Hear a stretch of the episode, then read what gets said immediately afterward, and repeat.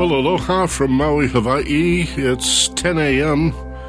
In Hawaii, it's 1 o'clock in the afternoon, Sunday, May 20th, Pacific time, 4 o'clock, East Coast time, 20 hours Universal. And uh, time for the Mystery School. Nice to be with you today, as always. I uh, look forward to this every week and hope uh, you enjoy yourself today. And our topic the mind and its brain. You know, I deliberately try, at least I tried to make that a somewhat provocative title, The Mind and Its Brain, because it really suggests my sense of the order of things. Uh, we're going to talk about the chicken and egg relationship of mind and brain. We'll define a few terms and talk about these terms conceptually.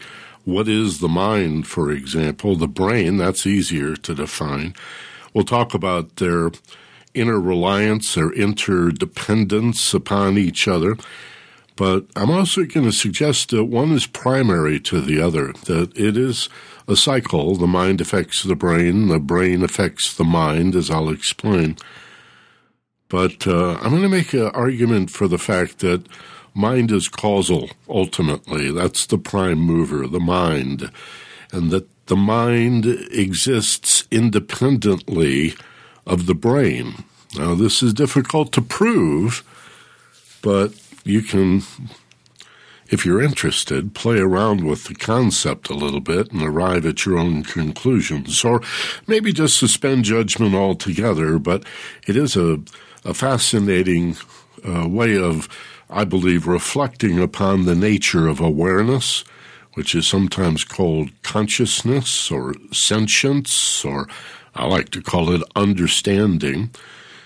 And uh, we have empirical science suggesting that our awareness or our consciousness, our sense of existing, our self awareness, it's often called, is simply a function of brain chemistry, that what we really are are these physical bags of protoplasm that are walking around on the planet, conscious and aware, again, sentient, self aware, only because of uh, chemistry in the brain. And it's these chemicals in the brain that create our conscious awareness. Now, my premise is exactly the opposite that consciousness exists independently from the brain, and there's a lot of new research that we'll talk about here in this free forum and also in the premium training that follows in about 20 minutes or 25 minutes, uh, which you can enroll in if you haven't already registered. And I'll tell you more about that in a minute. A lot of research that shows that while changes in brain chemistry certainly affect our consciousness or our awareness, our intelligence. I mean, a great example of that is a psychedelic or psychoactive medicine. Uh, some of the the meds or the drugs that are given to schizophrenics, like lithium, for example, or a psychoactive drug like uh, that found in uh, LSD or psilocybin or or mescaline. You know, this is very popular to experiment with in the 60s, but the impact that these chemicals had upon awareness or consciousness, you really can't debate. Um, again, even lithium or other psychoactive drugs, um, even the very popular, I believe, extremely too popular the antidepressants and anti anxiety medications are examples of the way in which affecting the chemistry of the brain is going to impact the mind. But you see, the premise today is that the reverse is also true. That by changing the mind, we can affect the brain. We can direct the growth, the literal growth of the brain. In other words, while conceding that changes in brain chemistry affect the way we think and feel and, and even act, consequently, there's a lot of new research coming through in the last decade or two that indicates the reverse is true that by changing your mind, you change your brain, that the brain tends to conform in its growth and regeneration to the expectations of the mind. Now, we're talking not only about remapping and rewiring, but literal growth in the size and weight of the brain, particularly in those who meditate, who use relaxation techniques to reduce stimulus stress, anxiety, distractions, to concentrate or focus their attention. By using relaxation to fo- and there's a lot of people that have heard of meditation or contemplation, but they've never really thought of it this way. That it's sort of like focusing light in that you know how you could focus a floodlight, in some cases, even a flashlight. You can adjust the barrel and you can focus from a floodlight to a spotlight. Well, you know, in our lifetimes, 40 or 50 years ago, I remember the first time I saw lasers. And it was pretty amazing, pretty remarkable. This is so called coherent light. If you focus light to the point that the waves are parallel to each other, and do not diffuse or disperse in any way. You can cut steel. you can cut titanium. You can focus a, remarkable amount of power through light when it's focused. And I'm arguing that mental concentration is similar, that most of us are so distracted that we're only using a small percentage of our minds, our awareness at any given time. But when you breathe ah, and relax, when you feel the letting go in your body, and turn your attention away from the physical world, primarily by closing your eyes, and there are other techniques like uh, visualization or guided imagery, uh, using an affirmation or a mantra, uh, to focus your attention inward rather than outward. That radically reduces the amount of stimulus that the brain has to deal with. And brain waves, the actual frequency of the brain waves, the electromagnetic waves radiating from your brain like a radio signal. I mean, not very powerful, but you've seen the EEG where they put the wires right on the scalp. That's sort of like an antenna placed on the scalp with this conductive paste that leads to a kind of a radio receiver called an electroencephalograph, and it makes an electroencephalogram, right? A diagram of brain waves, and relaxation reduces the frequency of these brain waves, but it also changes chemistry in the brain. Profound relaxation, as in meditation, promotes the production of so called neurotransmitters. Now, these are chemicals that are made inside the brain that, in many ways, are like those psychoactive drugs that I talked about earlier.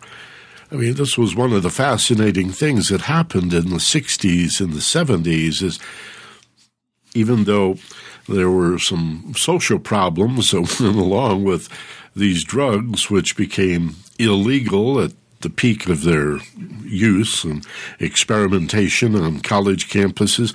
That's a that's a whole big story about how the CIA was doing mind control experiments with LSD ended up buying from Sandoz Labs in Switzerland basically the whole world supply. Somebody at the CIA did not know the difference between micrograms and milligrams and ended up ordering from the only lab that really made LSD a thousand times more than they thought they were ordering. They didn't realize the doses were in mics, not milligrams.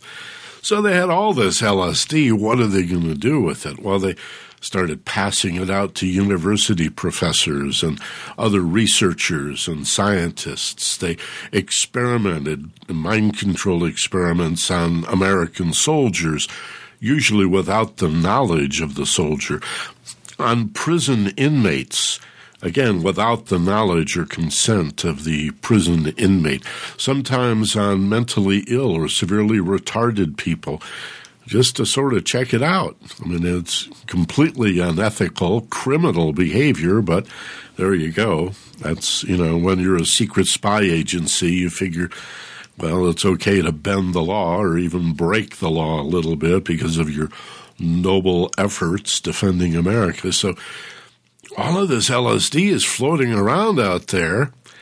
And a lot of it, of course, ended up in the hands of university professors who would then instruct their graduate assistants to administer in controlled experimental conditions this LSD to certain subjects. Well, these people were having some pretty remarkable experiences. Uh, trips, that became the phrase to trip out or dude, you're tripping or whatever, of course, is a reference to the sudden explosion of LSD experimentation in the 1960s. And uh, the grad assistants thought, well, that's pretty remarkable. This guy I gave the acid uh, tonight under the uh, controlled experimental conditions claimed he saw God. Others were talking about it being the most beautiful experience of their lives, where all of their senses were hyped up and uh, beautiful objects and beautiful pictures and uh, a beautiful flower, for example, would just become so fascinating hell, on LSD, you could be fascinated staring into an ashtray full of cigarette butts. And every, everything becomes so incredibly fascinating. And why do I bring it up? Because it it was just an, a really, really good example, confirmation of the way in which the brain affects the mind.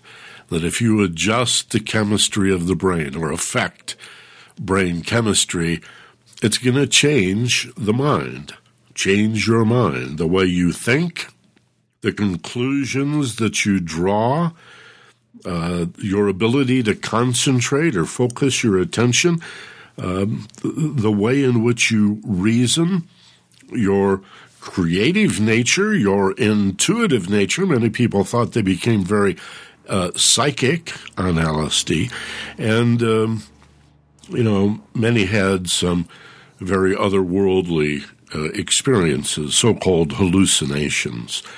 And uh, again, if you were there, who's to say the hallucinations weren't real? It doesn't take much reflection for you to consider that the so called reality that we perceive and rely upon, the world out there, is really assembled by the brain behind your eyeballs right? Your eyeballs are just picking up light that is reflected off objects. And if you reach out and touch the object, sure enough, there it is. And it may have texture and it may have temperature, and your ability to touch the object tends to confirm the existence that your eyes are seeing. Well, with the psychoactive chemicals, so called hallucinations, you see things that are there, but in very strange ways. And sometimes you see things that arguably are not there. I mean, somebody who's not taken LSD uh, would say, no, it's not there.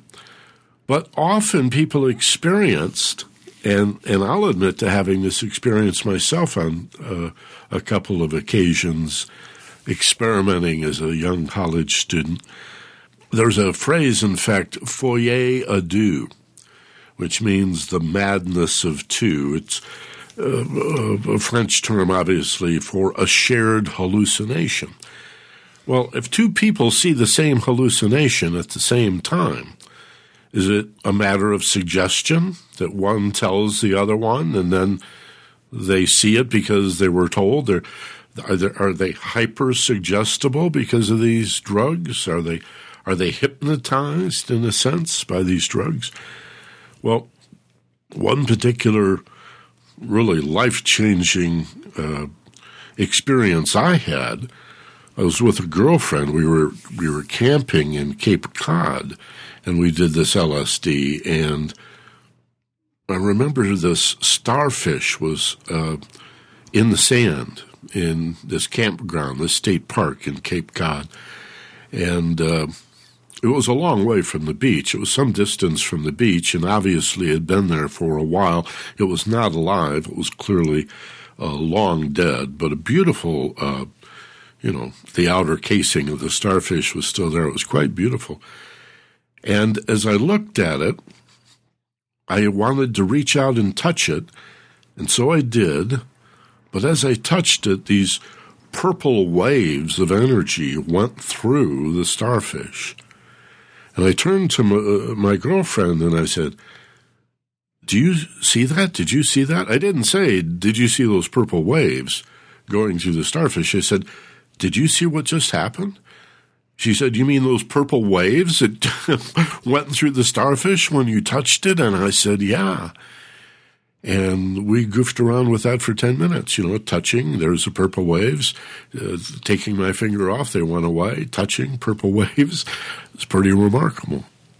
I remember another time I had this tapestry in my home, and it had around the outer edges of the tapestry horses, just a series like a chain of horses, one following the other.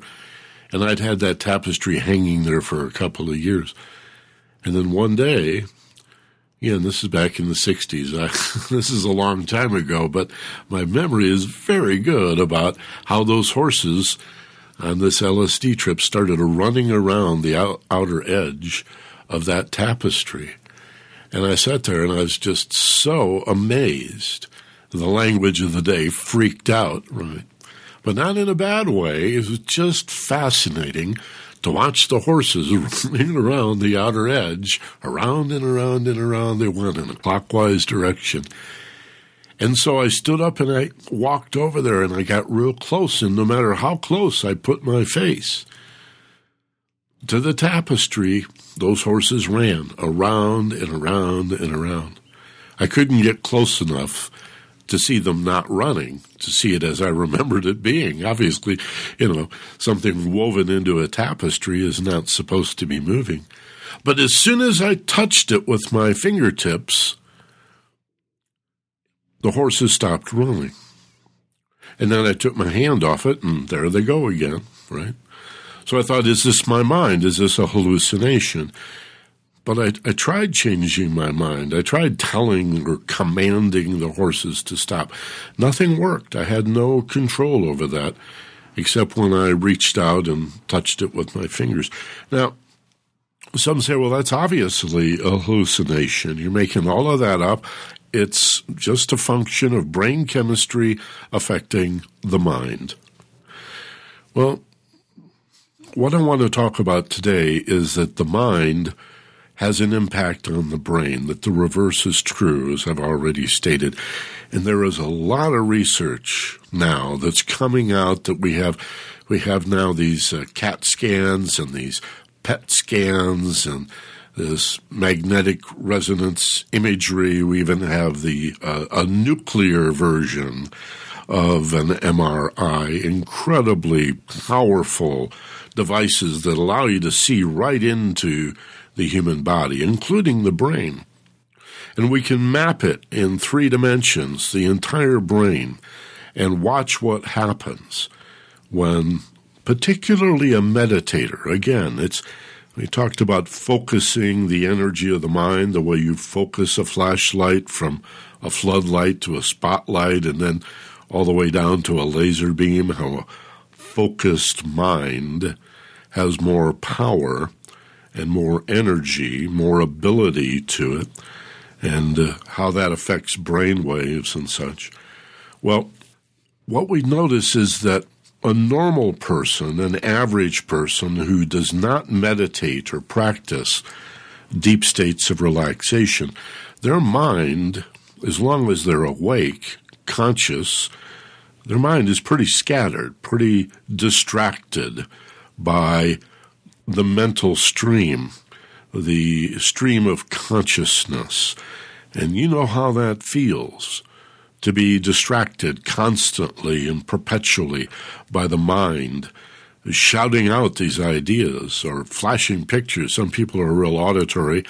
They hear their mind. Some people see their mind as a bunch of pictures.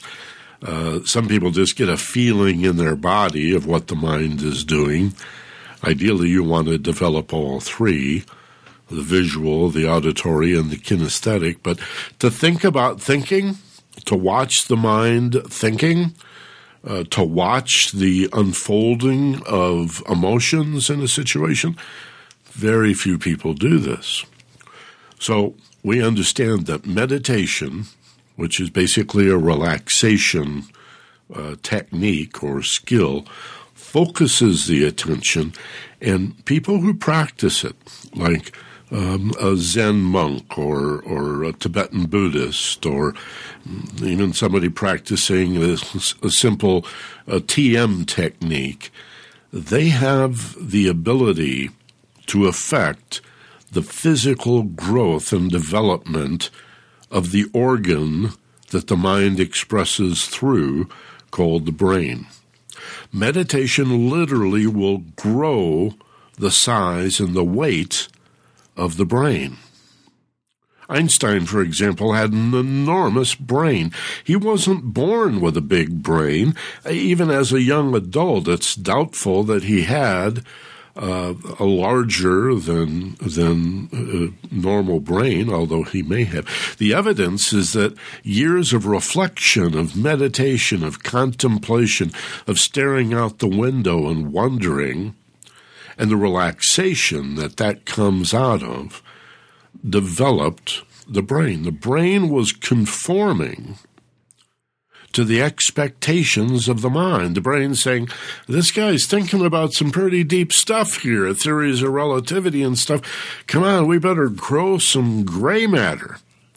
And not only growing gray matter, not only does meditation grow the brain literally in its weight and size, but also the blood flow, obviously, the capillaries and and vessels and veins that service the brain. They develop the neural endings, the the synapses, the areas where you know the firing of one brain cell is passed on over this little synapse to another brain cell and triggers then dozens of other brain cells all over the brain. The brain is very holographic.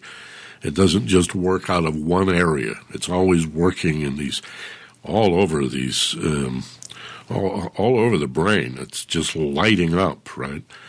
And we can map that now. Scientists can. I personally, I mean, personally, I can't. I, I don't have the equipment or even the knowledge, but I've read the studies and they're absolutely fascinating. So if we've got this chicken and the egg argument, that the brain clearly can be by administering drugs, chemicals, will affect the mind. But we also have evidence now in the last couple of decades, very clear, repeatable, uh, demonstrable evidence that by changing the mind, your attitudes, your beliefs, what you put your attention on, especially when you're deeply relaxed, all right, hear that part of it, you can literally direct the growth of the brain. You can develop the brain to do things that otherwise it would not be able to do. Now, again, don't expect to see this on your local cable news channel. And whatever happened to the newspapers is and news magazines is another story for another program. So you really have to deliberately, proactively do the research if you want to read this material. Given the cover of Time and Newsweek this past week, I, have less and less faith in these magazines actually doing news. They're more like People and Us magazine now. Uh, so this kind of stuff is not being widely reported, although it should be, and it's absolutely fascinating.